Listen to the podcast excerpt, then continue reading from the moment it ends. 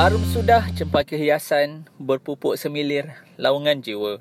Aktiviti riadah, pencetus wawasan, pastinya lahir nusa wibawa.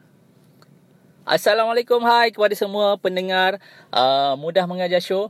Mungkin kali ni dengar apalah pantun pula tiba-tiba kan. Okey, sebenarnya saya nak mulakan sesuatu dengan benda yang baru. Sebabnya cuti kali ini adalah cuti yang mungkin pengalaman baru untuk kita. Cuti yang kita tak boleh pergi ke mana-mana. Bukan kerana kita tak nak pergi ke mana-mana, tapinya atas sebab-sebab tertentu yang disebabkan oleh COVID-19. So, kita kena ambil langkah berjaga-jaga. Tapi, semua saya cakap, kenapalah tak boleh keluar cuti, kita dah plan untuk pergi bercuti, dah plan untuk ke sana, ke sini. Tapi, tiba-tiba semuanya perlu dihentikan serta-merta. Anda kena ingat, ini adalah untuk diri kita sendiri, bukan untuk orang lain. So, kita adalah bertanggungjawab untuk memutuskan rantaian rebakan penyakit ni. So, kita kena bertanggungjawab.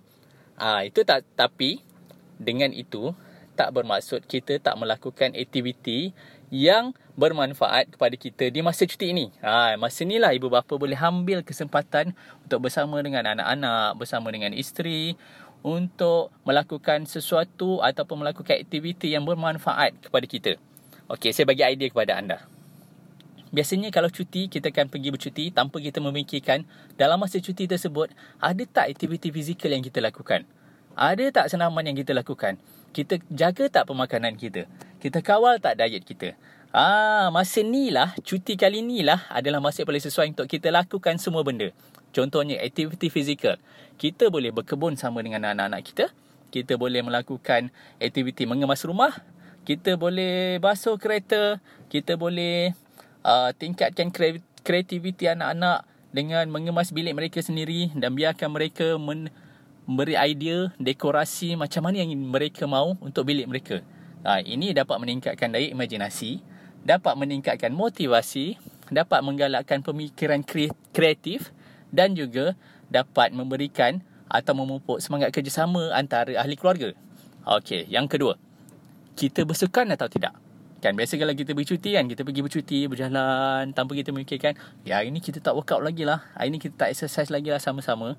So sekarang adalah masa yang paling sesuai untuk kita susun jadual dalam kehidupan kita sepanjang cuti ini.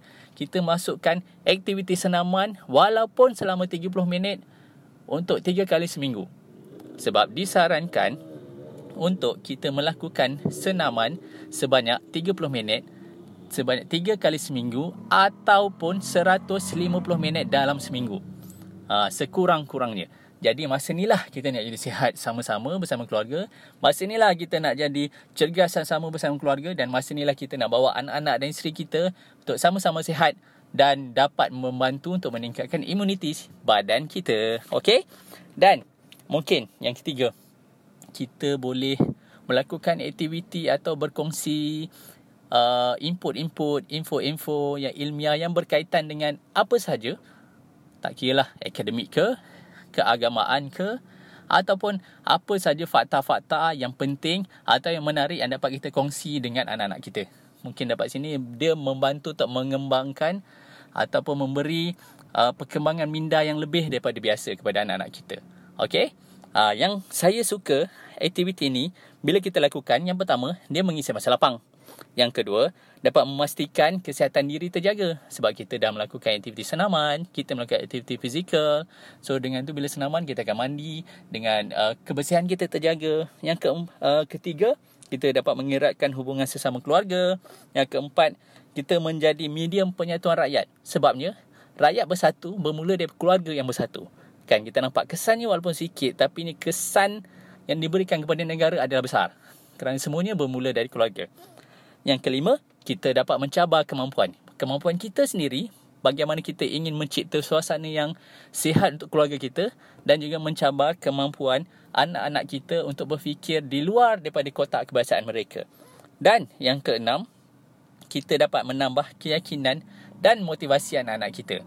So dengan itu senanglah kita nak cakap dengan mereka selepas ni. Mungkin kita ingat tak cuti yang itu hari kita buat apa? So kita dah lakukan benda yang ni dan minda perkembangan anak-anak akan jadi lebih pada biasa. Jadi Saya sarankan kepada anda, walaupun cuti, terpaksa duduk di rumah, terpaksa berada di dalam kawasan rumah dan kita tak dapat pergi ke mana-mana, jangan jadikan itu alasan untuk kita tidak melakukan aktiviti yang sihat, tidak menjaga diet kita, tidak menjaga kebersihan diri dan juga tidak merapatkan hubungan antara keluarga kita. Kerana inilah masa yang paling sesuai untuk kita sama-sama mendapatkan impak yang maksimum daripada cuti yang istimewa saya cakap pada kali ini.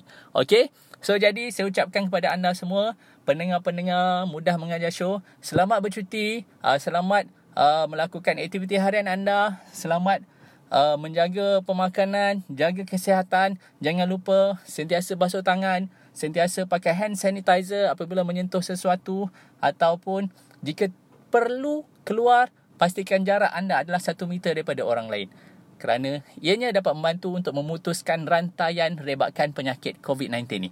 Okey, so virus ni sangat bahaya, kita kena jaga-jaga. Di samping itu, kita jaga kebersihan, kita jaga kita jaga diri kita sendiri, insya-Allah penyakit ini dapat dibendung. Jadi, saya ucapkan kepada anda, stay safe, stay at home, pastikan semua selamat melakukan aktiviti anda, dan yang paling penting, kita sama-sama sihat. Okey?